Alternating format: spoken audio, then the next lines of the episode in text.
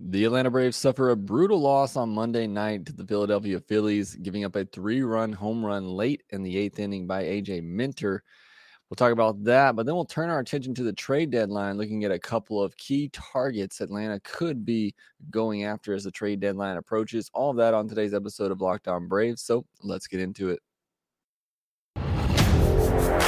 You are Locked On Braves, your daily Atlanta Braves podcast part of the Locked On Podcast Network.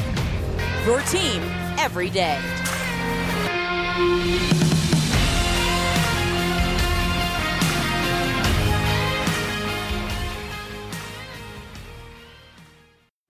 Hey, welcome back to Locked On Braves, part of Locked On Sports Atlanta, where we cover your favorite Atlanta sports teams each and every day. I'm your host, Jake Mastroianni. You can follow me on Twitter at shortstopball. Check out my bio there to see where I am covering the game of baseball, including the Atlanta Braves in written form over at tomahawktake.com. Also, make sure you follow the podcast on Twitter at Locked On underscore Braves. Send in any questions, comments, or feedback that you may have for the podcast. Make sure you subscribe to us on YouTube as well. Hit that thumbs up button, hit that notification bell. And thanks for making Locked On Braves your first listen each and every day. We post episodes daily, five days a week, Monday through Friday, and we're free and available on all platforms. On today's episode, we're going to talk about that brutal loss to the Phillies on Monday night, six to four. But then we're going to turn our attention to the trade deadline, look at a couple of targets. Want to do that the rest of this week. Actually, in that second segment, is look at two potential trade targets leading up to the deadline. And then we'll set you up for Tuesday's game as the Braves look to even this series against the division rival Phillies. But on Monday night, it was a six to four loss, a really tough loss, a game that honestly, I thought the Braves were going to steal in a way uh, because I thought the Phillies really kind of outplayed the Braves for most of the night. Specifically, offense for the Braves just could not get it done. But the Braves had a chance late, 4 3 lead in the eighth inning. As AJ Minter himself said after the game, nine times out of 10, the Braves were going to win that game. Just was not the case on Monday evening. Gave up a three run homer to Bryson Stott, who had five RBI on the night for the Phillies. Some tough luck for Braves pitchers in key spots in this game. The hit against Minster, Minter before the Stott home run was a chopper off the infield dirt. Uh, just unfortunate spot there. That should have been out of the inning. Two runs allowed by Max Fried came again on Bryson Stott, who hit a, a chopper to first base, took a awkward spin away from Matt Olson. That allowed two runs to score. Should have been out of that inning, not allowing anything. So Braves pitchers just a little bit unlucky. Both teams honestly just gifted the other team some runs. The Phillies essentially gave the Braves two, three runs, you could say, even with the, the wild pitches that scored the third run in that second inning for the Braves. So again, that's why I say it felt like the Braves were gonna steal one because they were essentially were handed three runs by the Phillies, but the Phillies got their own runs in weird ways as well and then got the big hit, the three run homer from Bryson Stott, the big hit that the Braves offense could not get. And that's kind of where I turned my attention for Monday's game. The offense not able to break the game open, not able to cash in. They got those three runs in the second inning off Ranger Suarez, who they also got his pitch count up to 50. And you thought, okay, they're going to knock him out early, put up a couple more, cruise to an easy win with Max Fried on the mound. And that just did not happen. The offense really couldn't get much else going. They were one for seven with runners in scoring position, left six on base. A great play by Camargo in the fifth inning to Rob Dansby of what I thought was going to be a double down the line and a run scored with Ronald Ronald running from first base. But that wasn't to be. And then the seventh inning was the tough one. You had second and third, one out with Dansby Swanson at the plate. He strikes out against Jose Alvarado, who again, when in the strike zone, is one of the best strikeout pitchers, relief pitchers in baseball. And then Matt Olson grounds out to end that threat. So that was really a spot there where you felt like they could have tacked on another run or two. Perhaps they put the game away, but was not the case. And that ended up hurting the Braves late as they gave up that home run. Again, you really hate to blow a game to a division rival, but especially the first game of a series where you use your best bullpen arms. The Phillies were using their best arms in this game as well. But today you had your ace on the mound, and now you have to face one of their aces tomorrow in Aaron Nola. Not a good, not a good night for the Atlanta Braves, but we've seen them come back for much worse than this. Certainly not worried about it going forward, but that one is a tough one to swallow. As far as some of the individual performances from this game, Max Fried's final line six innings, nine hits, no walks, three earned, eight strikeouts. While not a terrible line, I think it was much better than what that shows. He had an 80 mile per hour a- average exit velocity against and only gave up four hard hit balls. Again, just same thing we've seen all year from Max Fried, not giving up a lot of hard hits, but the soft contact just really coming back to hurt him for whatever reason, frustratingly so. He had 12 swings and misses and 16 called strikes, eight swings and misses on 14 swings against his curveball. That was really his go to pitch on Monday evening. He could not throw that slider at all, which really hurt him against left handed hitters. Uh, but he really had that curveball working once he kind of found that, started to lean on it in big situations, and really love to see that from him because at times I feel like he gets away from that curveball too much. That was his money pitch coming up, and it's a really good curveball. And I mean, he was making hitters look foolish with it on Monday night. So I thought overall it was a really good start. Again, if not for that weird hop in front of Matt Olson, he gets out of that inning unscathed. That's two earned runs charged against him that honestly uh, just should not have happened.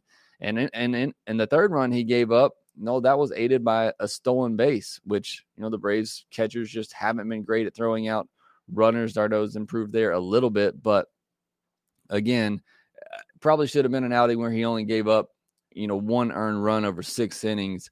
Uh, but unfortunately, that was not the case.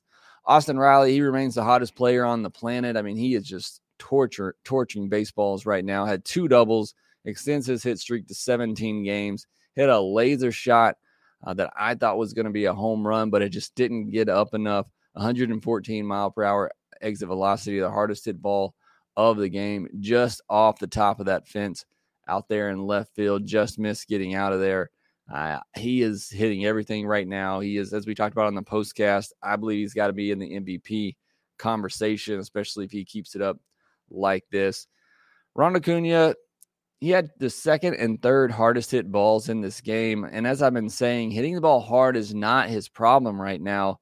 But still, both of those balls he got on top of. He did get a hit as he got one through the infield on a hard hit ball, and he walked in this game, stole a base as well. So again, he's going to continue to get on base. He's going to continue to get his hits because he hits the ball hard, but still looking to see that launch angle adjusted and to see him start getting some lift on the baseball. Uh, Dylan Lee was great in relief in the seventh inning, just mowing down the top of the Phillies order. AJ Minter looked like he was going to breeze through the eighth inning as well. Got two quick outs, uh, then gave up a hard hit to Alec Bohm, and then that high chopper uh, to to Munoz, and then obviously the three run homer to Stott that was brutal and ended up deciding the game. So tough, tough outing for AJ Minter. Obviously, you know he's probably the best Braves relief pitcher this year.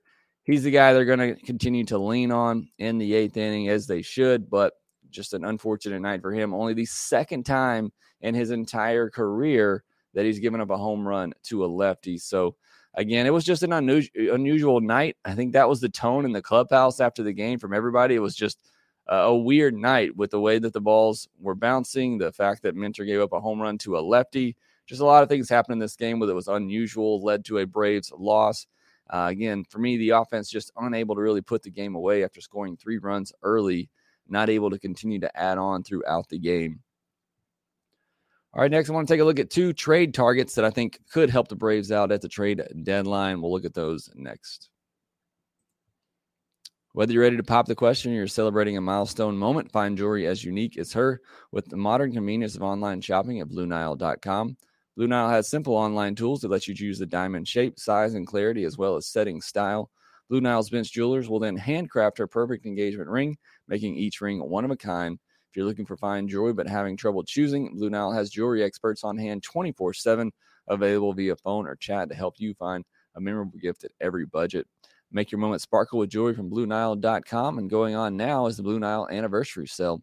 Save up to 40% on classic fine jewelry pieces and 25% on engagement ring settings. Plus, every order is insured, ships free, and arrives in discreet packaging that won't give away what's inside. Shop stress free and find your forever piece. Go to BlueNile.com today. So starting all the or starting now and through the rest of this week and perhaps Monday as well, I want to uh, look at a couple of trade targets, both a bat and an arm that the Braves could be targeting leading up to the August 2nd trade deadline. First one I want to talk about today is I think one that makes a ton of sense and I actually wrote about this guy over on tomahawktake.com late last night after the game, but Brandon Drury from the Cincinnati Reds, I think just makes perfect sense for what the Braves need. And I think he fills a lot of holes for the Braves. You look at a guy who has, you know, super utility written all over him. He's played every position but center field and catcher in his big league career. Not necessarily great defensively at any one position, but he at least has experience there. You know, it's what they tried to make Orlando Arcia, turning him into an outfielder. That experiment didn't go quite as well, but Again, I think Brandon Drury a little bit better out there, just mainly because he's had more time out there. Uh, would probably want to use him as the primary second baseman until Ozzie Albies returns. You could use him in left field with a lefty starter and then put Arcia at second base. There's just so many options that you have with a player like Brandon Drury that you can get him in the lineup. You can mix and match, you know, righties and lefties and get him in there.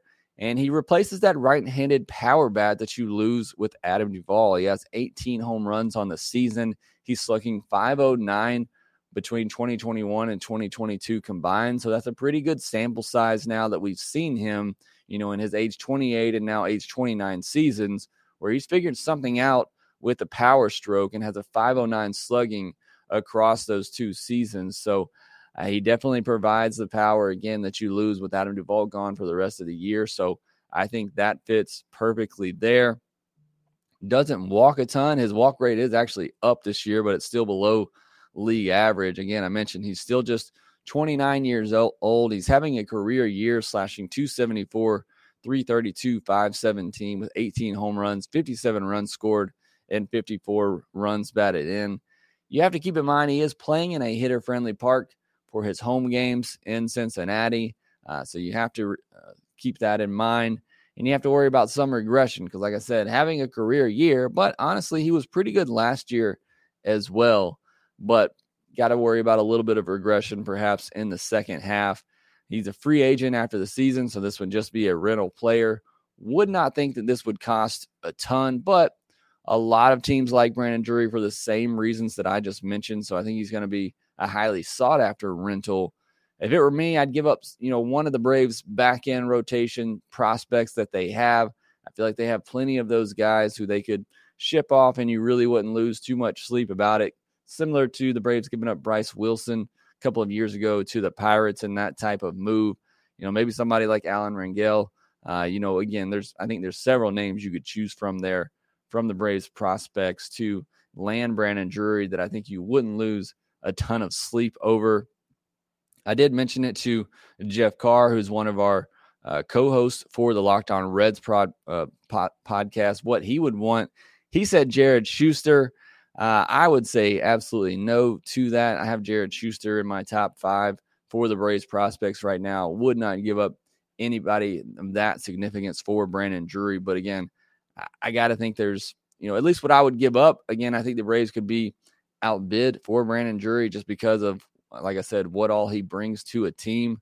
But I would be okay giving up somebody, you know, a back end starter type, uh, or really any of the bats that they want, um, except for Vaughn Grissom. And I think I would be okay with that type of deal because I think Brandon Drury just fills so many holes and so many needs for the Braves going forward. You could use them off the bench down the stretch if Ozzie comes back and you want Rosario in left field. Uh, he'd be a nice right-handed bat off the bench against left-handed hitters. So I really like Brandon Drury. I think he provides a lot of good things for the Braves if they can land him at the trade deadline.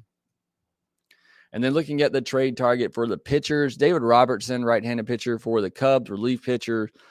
Um, definitely, the Braves definitely need a high leverage righty in the seventh and eighth innings. You know, Dylan Lee's been great. AJ Minter's been great. They're both lefties, and then you got Kenley Jansen, a righty in the ninth inning. The Braves could use a righty in those high leverage innings late uh, with Luke Jackson, you know, obviously out for the season. He played that role last year.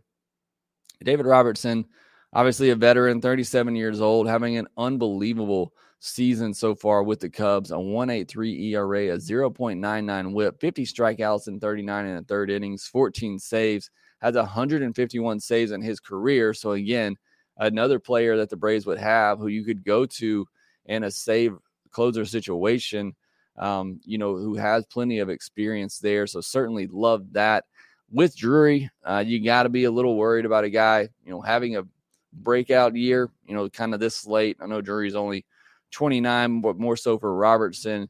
You got to worry about some aggression there from him. Uh, he's on a one year deal. So, again, would be a rental. Wouldn't think it would cost too much. Would probably be willing to give up the same for Robertson as I would for Drury. Nothing too significant, but, you know, maybe another a back end rotation prospect type um, that the Braves have, again, plenty of.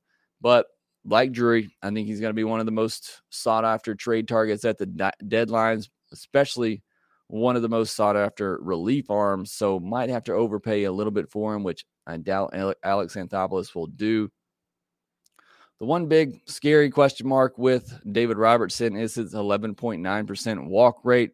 You know, Brian Snitker does not like to trust guys who walk a lot of batters, and that certainly is not pretty. But when you're striking out batters at the rate that he is, and you don't give up a lot of home runs, you can live with the walks and you can uh, kind of look past those. Obviously, again, the Braves are going to be in need of a right handed reliever.